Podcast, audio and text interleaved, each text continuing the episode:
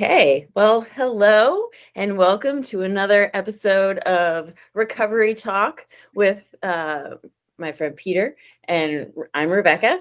And we are each going to talk a little bit about maintenance medication programs. Um, uh, I am recording this for my podcast, which is Recover Yourself, which is available on Spotify, Apple Podcasts, Amazon podcasts, um, Amazon Music podcasts, and I think that's and I'll post it on Twitter. So that's it for me. Hey, it's Peter. Oh, let me do this real quick. And hello, it's Peter with uh, Creating Hope Together, the podcast about uh, recovery from uh, addiction, alcoholism, trauma, depression. Um, we're going to be talking today with my good friend Rebecca about um, maintenance therapy and recovery.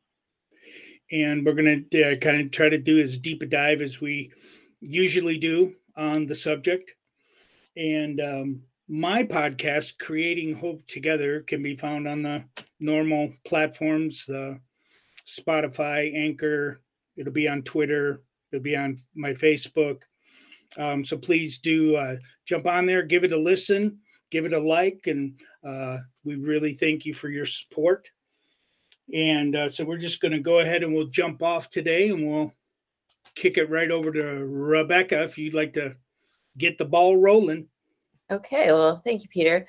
Um, so I had a really hard time with this. Um, I know several people, loved ones, friends, distant acquaintances um, who are involved in maintenance medication, you know, from people I encounter at work to people I encounter on a daily basis, um, people I never knew were on maintenance meds, people I would never have suspected were on maintenance meds. Um, and it really, it really challenged me to think about the type of person who would be on maintenance medication because even though I've been through treatment and I've been through the recovery process, um, there's no one look, there's no one type, and I know that, but there's something that's ingrained, I think, in my psyche, maybe my cultural awareness or psyche about what someone who's on maintenance meds looks like or presents as, right? So mm. I I didn't know exactly where to go with how I was feeling. And I was looking at, you know, I was doing some reading and looking into mm-hmm. this and how we how we think of people on maintenance medication is largely influenced by our culture. You know, movies, media, news broadcasts. You know, I'm thinking of movies like um, people I'm thinking of media representation of people who are in active use of drugs, you know, like um, movies like Barfly. That's a movie that's centered around alcoholics. Or a movie like The Basketball Diaries, which is Jim Carroll's autobiographical account of his heroin addiction. Or, you know, a movie like Boyz n the Hood, how people who use drugs are portrayed young high school age people, individuals, and Boyz n the Hood versus a movie like Dazed and Confused, where it's, you know, about the same age group, but it's a completely different portrayal and um, like ethos around those movies. So I wasn't quite sure exactly how to approach this. Um, you know, I was thinking of different ethno, socio, econo, economic, cultural portrayals, and I'm thinking of how it's mostly from what I've seen or been exposed to, it's mostly a representation of people in active addiction. There's not much that I've been exposed to that show people in recovery. You know, there are journalistic or uh, narratives, kind of like the television show Dopesick, that shows people going through addiction into recovery and the struggles of being a person on maintenance medications. Um, we've got The Fighter, which is a movie about a boxer who becomes an addict and then recovers. But, you know, outside the majority, you know, drug and alcohol addiction isn't really treated in the recovery or maintenance of sobriety. And in other cultural portrayals of things, you know, deal with medicine, we deal with sickness, illness, disease, we deal with cancer. There's a movie with a Dying Young with Campbell Scott and mm-hmm. Julia Roberts. This is a young man who has cancer. He's dying of cancer, and Julia Roberts is his hospice nurse, basically, for lack of a better term. Mm-hmm. Um, there's a movie called One Good Cop where there's um, a family, a, a couple who takes in their nieces, and one of the nieces has diabetes, and the young niece teaches her uncle, who's played by Michael Keaton, how to give her her diabetes shot, her insulin shot. So there's more familiarity and thus more acceptance in dealing with quote unquote traditional diseases as opposed to non traditional alcoholism, um, substance use, or mi- misabuse, things like that. So I wasn't really sure where to go. Um, you know, medical medication assisted treatment is, I, I think, from what I've read, what I've been trying to come to grips with is a more holistic approach because it's an integrated practice that combines medicine and behavior. It supports both to kind of find, to allow an individual to find a path mm-hmm. to function and to maintain sobriety, recovery, whatever term you want to use, right? So, um, you know, there's different there's different kinds of medication assisted treatments. There's um, for there's different drugs associated with different conditions that you want to treat different diseases right? So for alcohol use disorder there's three different drugs that i'm going to butcher the pronunciation of. Acamprostate disulfiram and naltrexone for opiate use disorder or substance use disorder, there's hmm. buprenorphine, methadone, naltrexone, um, and there's within the umbrella of substance use disorder or opiate use disorder, there's three different approaches to that, which is opioid detoxification, agonist maintenance, and antagonist maintenance. So there's there's a lot of nuance within these different programs um, that help an individual recover or not recover, maintain recovery and maintain a semblance of a life that they want. Um, so that's that's what I have to start. But also, I would like to note that in my reading, um, I found that for as little as we talk about maintenance uh, medication assistance treatment it's it's really it does a disservice to people because we talk about people who are depressed all the time. Like everybody's depressed. Between 2015 and 2018 13.2% of adults used ssris in a 30-day period. In 2015 there were between 21 and 25% of people involved in substance abuse treatment programs. So the numbers are greater for people in terms of being engaged in medication assisted treatments, MATs, but we don't talk about it. And there's, you know, there's shame and there's there's uh, a tendency to hide and a feeling like you have to continue to live in the shadows, even though you're on the road to recovery or you are on the mm-hmm. road of recovery. So I just wanted to point that out before um, I start talking in circles, and I'm going to turn it over to Peter. So, okay, that's fantastic information. And, you know, as usual, for me, once you get uh, talking, um, it just brings up so much, so many uh, pieces of information and so many uh, directions to go. Um, and um, if you don't know Rebecca, um, do everything you can to get to know her. Uh, listen to her podcast, listen to her information because um, she doesn't wing it. She uh, she's going to go in and she's going to go, oh, here's this subject. Okay, here's this subject that I'm gonna I'm gonna look at and then she goes into this subject and then we we've we've t- said this before about it is like oh my gosh uh, i just went down the rabbit hole right? And so you go down the the little rabbit hole and then what happens when you get through the little hole? It becomes this whole thing. And in everything rebecca had said she went from uh, film to recovery, addiction, treatment.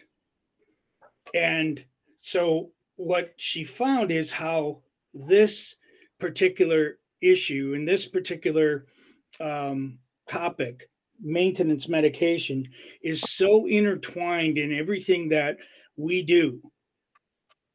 Um, whether we're in recovery or not in recovery, or eventually to get to recovery, uh, it's there. And the reason we, I think we don't talk about it is, like she said, in the shadows, fear, judgment, stigma. But we come right back to stigma. There's a huge stigma about this thing. And so when I started the research, I did the same thing. I I was going to go this one one way. And and really dig in there and look at that and and see where i guess for me the my pain points when it comes to to the to the maintenance medication.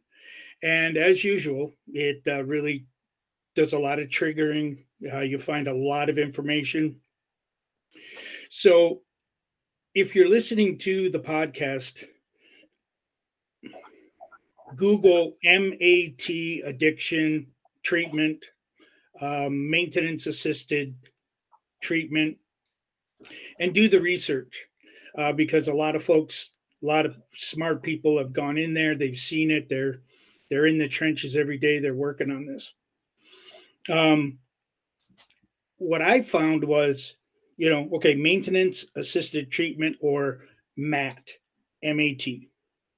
Um, is done by prescription drugs, counseling, it's a behavior therapy um, supported by uh, the acronym SAMHSA,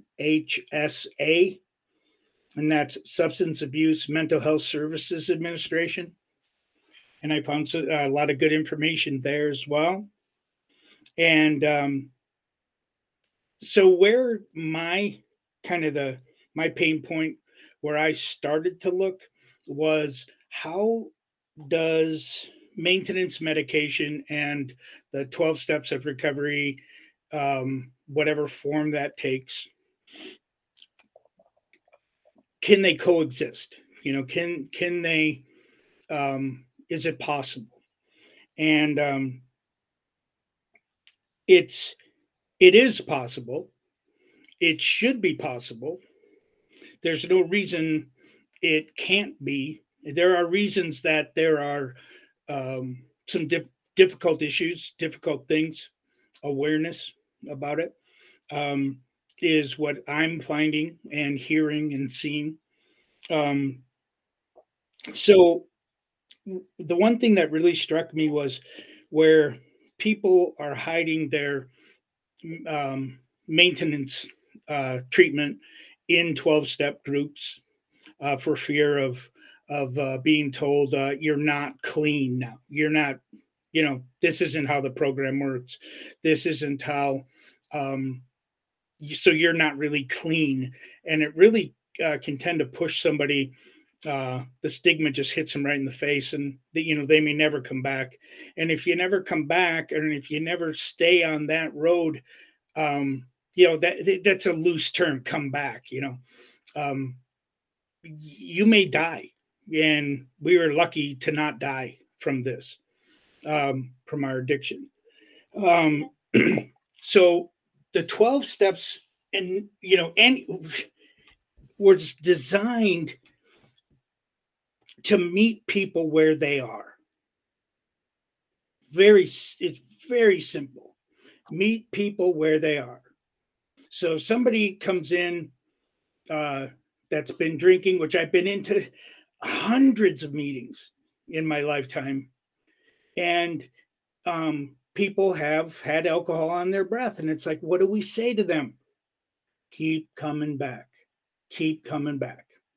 And I've seen a lot of things. Social media is it can be a really wonderful thing, um, but it can be also a really cancerous thing for people really searching.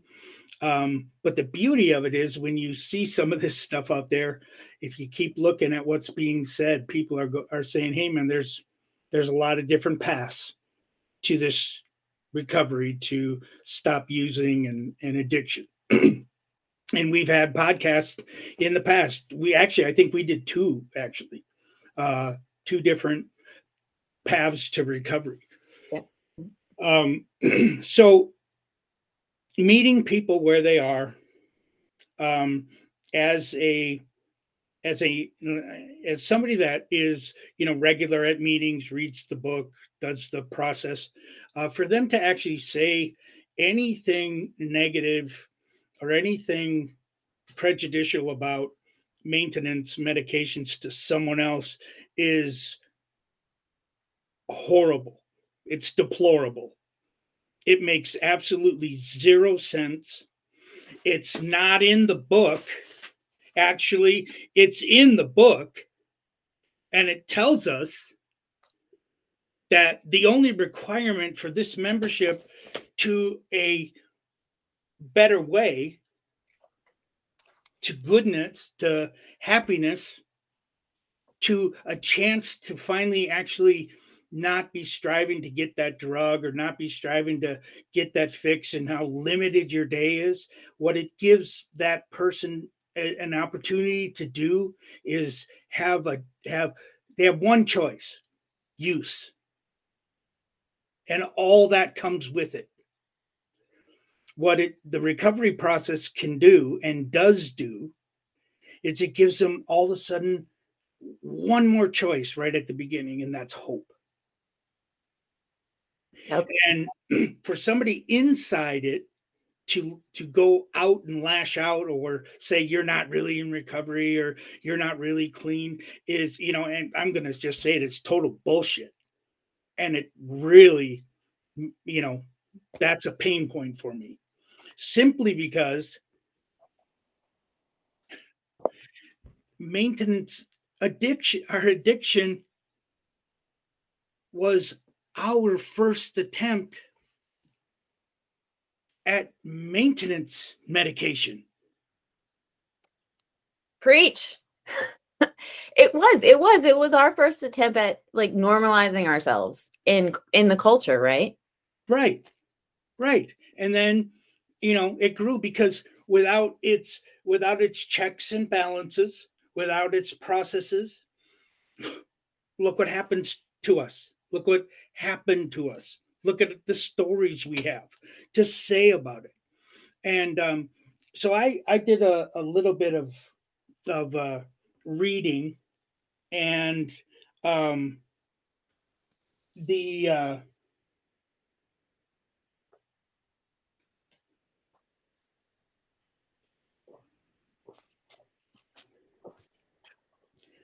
and in the in the book it really says you know you can read uh, and my my go-to is the basic text of of na i. Mm. that's just what i, I just love it. Um the title says it all. It just says the only requirement is a desire to stop using a desire to stop using. It doesn't say the only requirement is that you're totally clean and never use again inside the rooms of NA. Or it doesn't, it says the same thing in AA. The only requirement for membership is a desire. Yep. Now, um, to to where um, so I'm just I'm not gonna uh, go ahead and and preach on that, but I'm telling you, it's in the literature. And if you read the literature, and you're going by the literature and you're living by the literature, the steps, which are gold, the traditions, which are gold, the stories that are told, which are gold.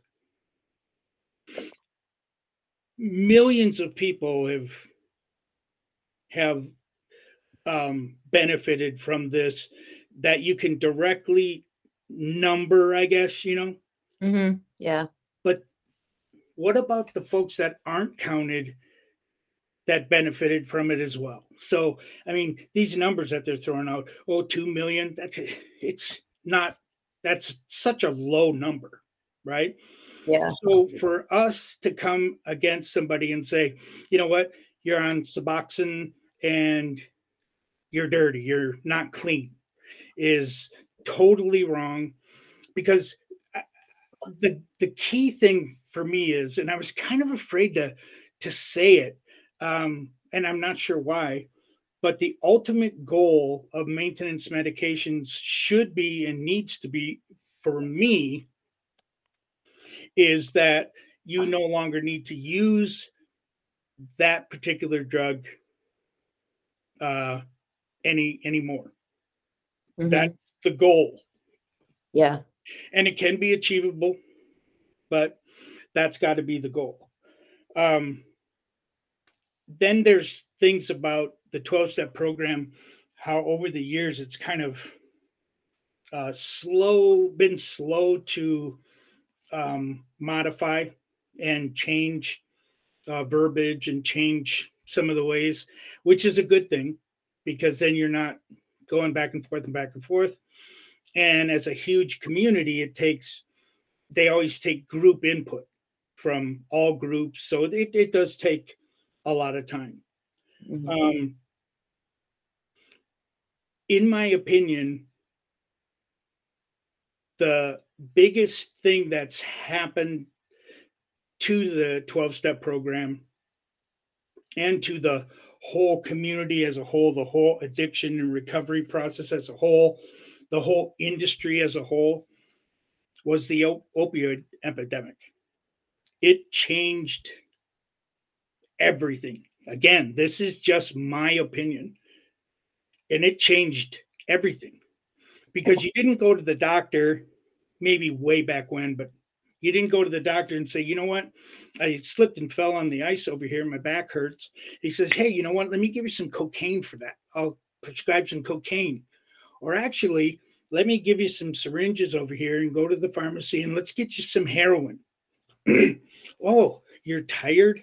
You're you need some energy? Let me, you know, give you some uh, crystal meth and that that should help you. You don't get a prescription for that for those street drugs. And then all of a sudden you go in for the same thing. Hey, I slipped and fell on the ice. And then you get a prescription from a doctor that's examined you and checked you out. And they said, Hey, here's some Oxy. Mm-hmm. And it's like, Oh, okay, great. Thank you. And you take it and you're like, oh, wow, you know, that's fantastic. That feels that my back doesn't hurt anymore. And that's the major difference that it was the way it was introduced and then it's uh, you know high addiction thing. Mm-hmm. Um, so it changed really everything for the industry, and yeah. I think the twelve steps, you know, are, are, are moving along, coming along, and um, but they're slow to to change, and hopefully it's not causing some folks out there to um, to miss it and die from it, um, from not being accepted or being judged. Um, and people have to know that if it's the one person or one person comes up or two person, two people come up, three people come say something or say something in a meeting that comes up against the maintenance med thing, um, it's just their opinion. It's not the 12 step programs, AANA, any of it. It's not the norm. It's not the um, etched in stone rule or philosophy or anything like that. So just understand that that it's just one person's at that moment's personal opinion and it's wrong. You know, but it's their opinion, but it, they're wrong to say you're um, doing this and you're really not clean because maintenance medication is a medical thing and it's um, an outside issue actually outside of the traditions of narcotics anonymous as i know it. So we have to reserve you know the judgment on that. So um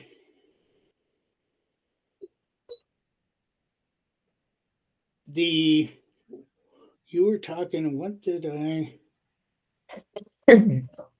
Oh we were talking about you you were talking about traditional treatment for things and um it's like okay who's who's tradition you know the medical yeah. industry the pharmaceutical industries uh, whose whose tradition is it well we as people um, have probably really changed the industry as well because of our needs have changed so drastically mm-hmm. and um, so traditions in you know with the medical maintenance therapy um, it's an ever-changing thing and um, i'm grateful for it because then i'm going to wrap up here real quick i don't want to uh, ramble too much but um, then I looked at in my rabbit hole, well, what does that mean?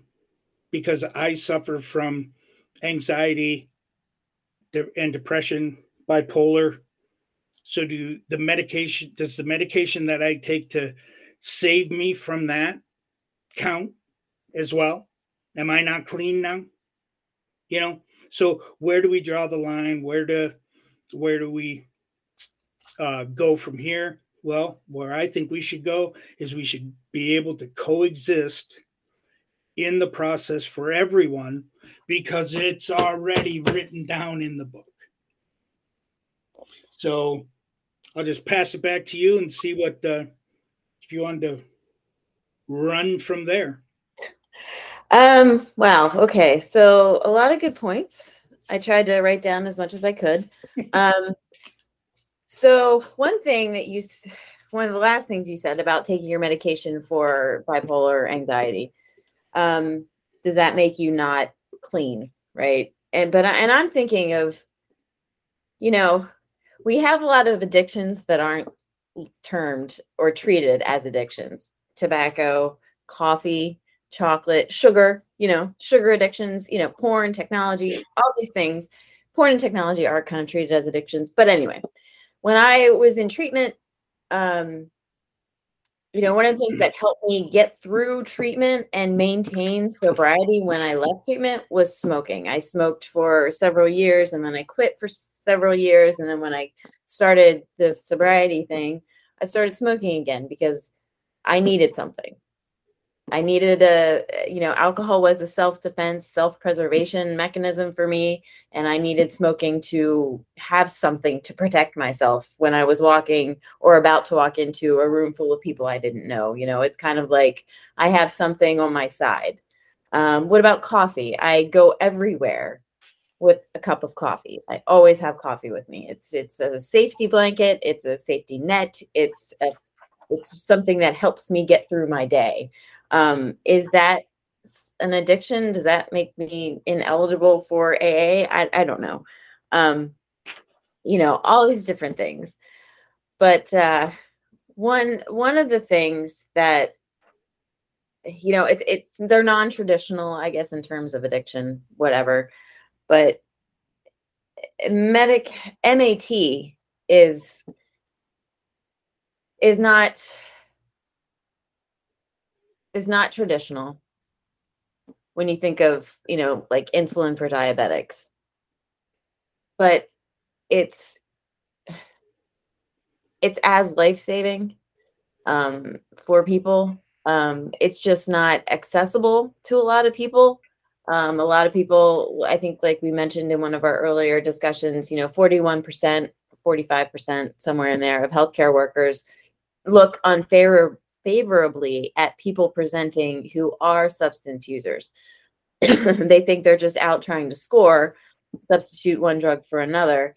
well they're just trying to survive it's like you know a diabetic needs insulin hmm. somebody who has an opioid dependency needs something to maintain their sobriety and i think that the stigma and shame associated with presenting and knowing that people are going to look at you askance is uh, debilitating and limits a lot of potential recovery for people.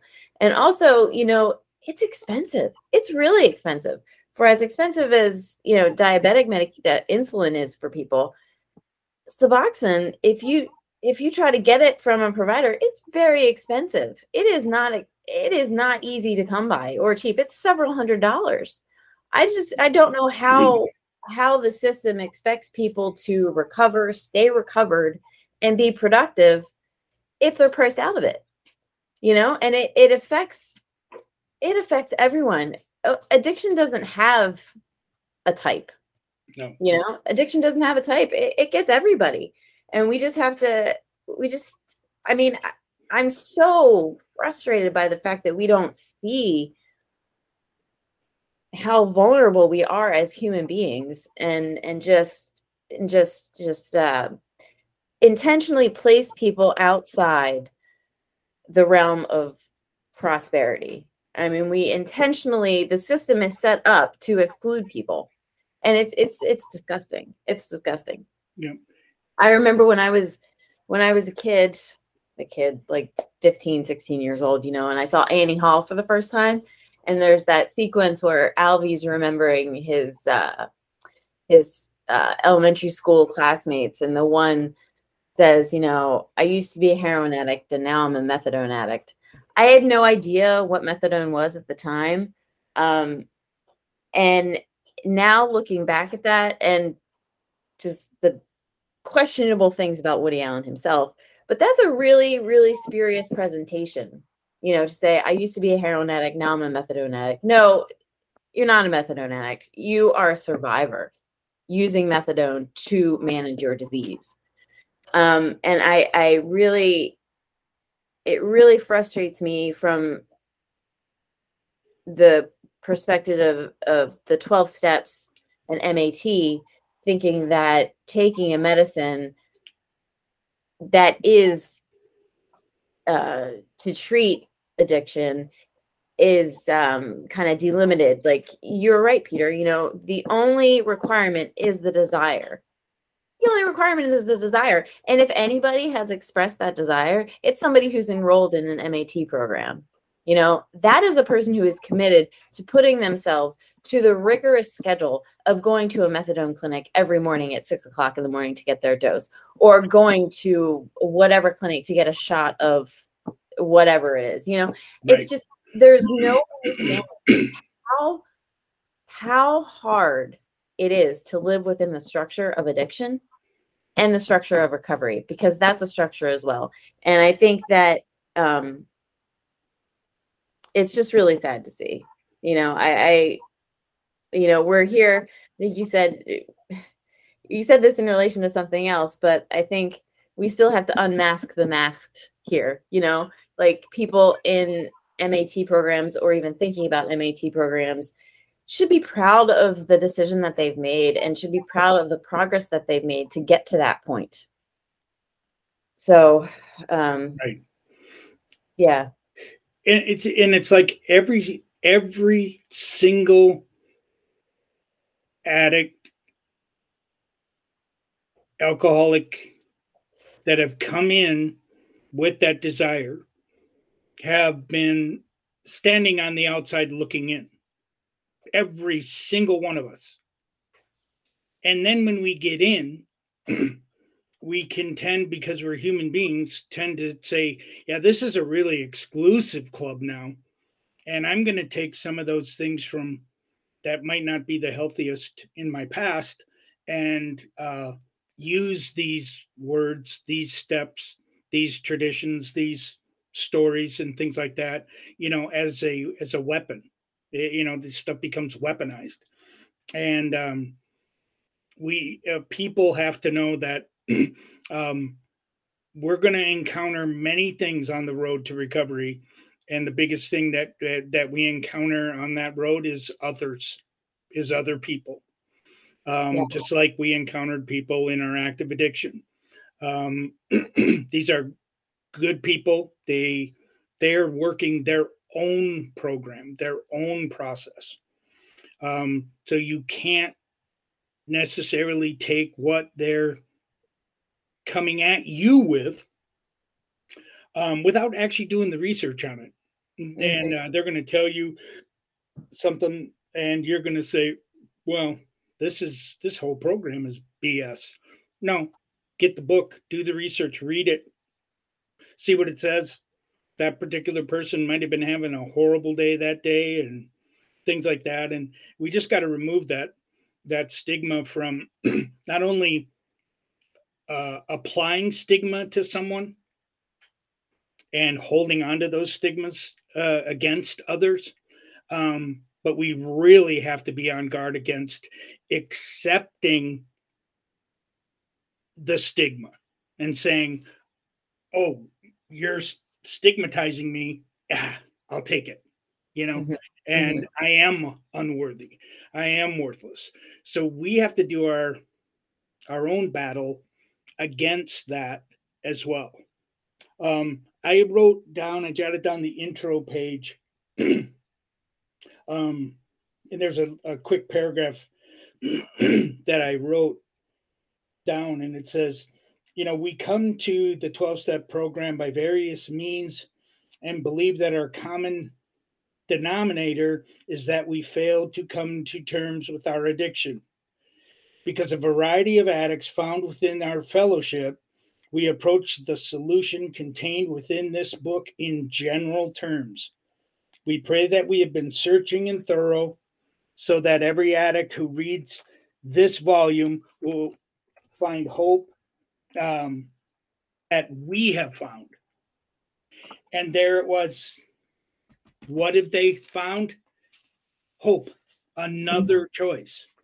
So we worked this program in in a variety of different ways. And I remember when I first went, uh, had to go on uh, depression medication a long, long time ago.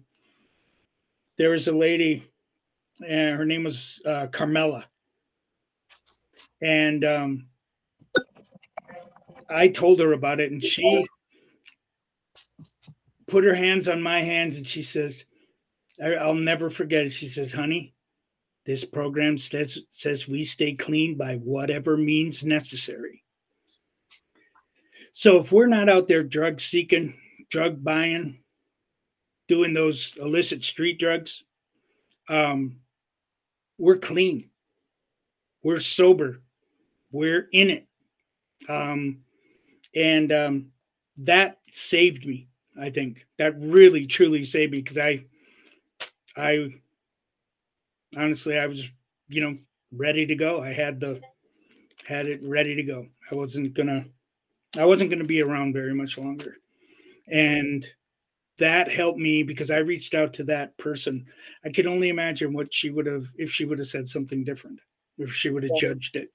You know, eh, that's taking drugs. Um, now, for somebody that says, you know what, I'm not going to take pain medication for a surgery, or I'm not going to take this for this particular thing, hey, okay, more power to you. That's great. I I applaud you for that. Um, but you can't put that on someone else. Um, you cannot put the same standard on someone else. Um, so let's see. Yeah, I mean, you know, people uh, who are involved in MAT programs, you know, survival's up, retention and treatment's up, um, employment rates go up, um, birth outcomes, you know, family structures, everything improves. We all need help. We all need a little, you know, a little leg up every once in a while. And I, I just don't understand why it's so disdained. If a person has a disease, you get medicine for that disease. Yeah, absolutely absolutely and it's you know so it's a for me it's a really good subject because it's something that i've seen and um i think one of the last things when we just said it you know uh the treatment for the things we do to treat this addiction are 20 fold, a hundred fold.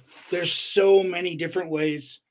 There's so many different things that um, we can do to treat this thing, treat this disease. Um, and if you're in a situation um, in a uh, car wreck or you see somebody that has fallen or you see that somebody that needs help and you just walk by you don't help. You don't help somebody up or you don't help somebody in an accident or you don't help treat that person um, then that's you. That's on you and um, whether it's out in public or out in the world or if it's in a meeting uh, you're there for your recovery and to help you and make you better. But again in the book we can only have we can only keep what we have by giving it away and by uh, helping somebody is the greatest gift. But by trying to turn somebody away is just like walking away from somebody that has just fallen or just been in an accident. It's just, it's pretty sad. So, um, but it can coexist. And I think the 12 step programs are doing uh, as much as they possibly can with the way the structure is. And I mean, there's absolutely nothing wrong with them um, not jumping on board or jumping in there and saying, "Hey, in a couple of weeks, we're going to change." you know some of the things that we do or some of the things that we say or a tradition or a step or whatever. Um, just doesn't work that way. It's simply it just doesn't work that way and it shouldn't work that way because um, quick change like that can lead to even more difficulties for someone else that isn't on you know maintenance med. So it's it's a pretty fine line a lot of times um, but do your own research and stay strong in your own process. And from this recovering addict, um, it's okay to be on maintenance medication. It's keeping you alive.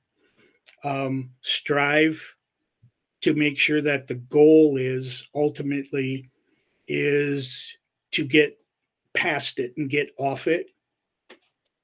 And if that's not the goal and you're starting to do the seek behavior and you're trying to stay in it on purpose, then there's a problem for you that you know you need to continue addressing. It's not a free pass. It still takes a lot of work and there's a lot of work ahead even though you're on it's a program. It's not a mm-hmm. necessarily a lifelong program maybe for some they you know switch different things. But we were talking about it as you know yeah you, you know we initially unmasked the addiction and then you know in the beginning we're taking a b c d that the things right in front of us that we have to deal with. And then as recovery happens and time goes by other issues come up. Depression anxiety mental health issues behavioral problems all those kind of things you know are there.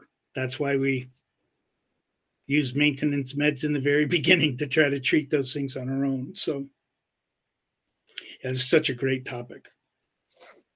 Well thank you for all of your input. Jeez.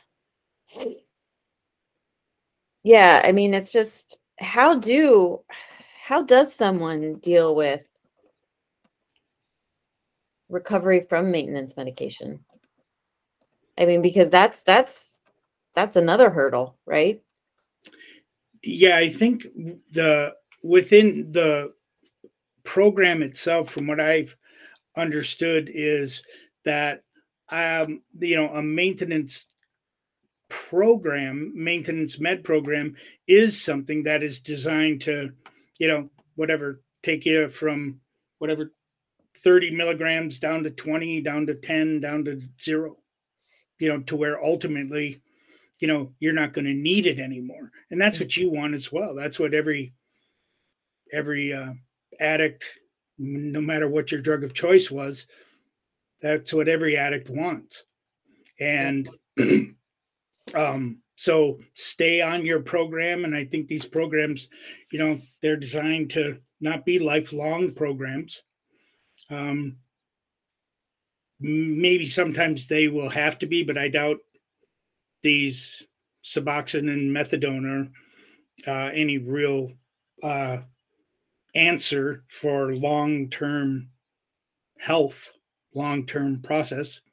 Um, you know, very they're very hard on, still very hard on your body, and yeah. and uh, I believe it's just a process of working your way through it, so you don't simply go cold turkey and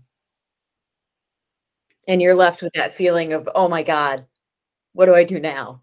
And you might not survive it. Yeah. Physically you more than likely will not survive it. And um whether uh and you know psycholo- then the psychological part comes into it and oh my gosh. Um so it's just a matter of staying on the program following the program and its detail and just simply do your best that you can do so I think, uh, but ultimately the design of it is to get you off it. Yeah. We're all in the process of recovering from something, you know, whether it's abuse, our abuse, abuse to us, you know, trauma, recovering from stigma associated with who we are. I mean, there's just so many different traumas, experiences out there from which we have to recover that we just have to remember to be kind to each other. You never know where another person is coming from. You never know what another person has been through or is dealing with in the present. And I think if we keep that in mind and we don't stick to any particular dogma, like the dogma of the 12 steps or the dogma of of anything, you know, if we're not too rigorous, if we just allow that to to flex and be open I think we can all support each other and move forward together. I think yeah. really yeah, and you know, for my closing statements, you know, I, this this is you know, I never wanted this to be an indictment on the twelve step programs because it simply, you know, it saved my life and it saves my life, you know, every single day. Um, it's an indictment on on us, on us as people and uh, how we treat others, how we, uh, I guess, interpret that book. Um, sometimes the book is left with uh, no interpretation whatsoever, a desire to stop using. There's only really one way to to do to interpret that. You know, this mm-hmm. person's here at this meeting, so they have a desire, or else they wouldn't be here. Yeah. So um, not an indictment on programs, MAT program, maintenance drugs, maintenance assisted treatment, um, mental health treatment drugs, 12 steps, not an indictment on any of these great processes. It's just, uh, it's about us and how we treat others, particularly in this uh, window, in this addiction treatment recovery window. Uh, it's very important that we pay attention to what we're doing and what we're saying to others, particularly the newcomer. Yeah, yeah, definitely. So, anyone out there listening, if you have any questions, interests, um, commiserations, just anything at all, you can reach out to Peter at Creating Hope Together, or you can reach out to me. Um, you might recover yourself. My Twitter handle is at Calamity Reeves. And Peter, your Twitter handle is Creating Hope 2 TO 1, the number one. Creating Hope TO 1.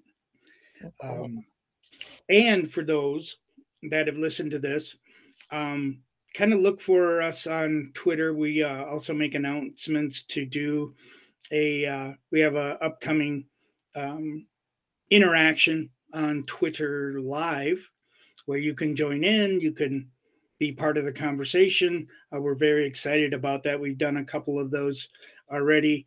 And um, so we have another one of those coming up. And more of that information will be revealed on our uh, Twitter pages and we'll put it out there on social media. So. Okay. Well, thank you everyone for listening and have a wonderful day, night, evening, weekend, week. Have the time of your lives. Take care.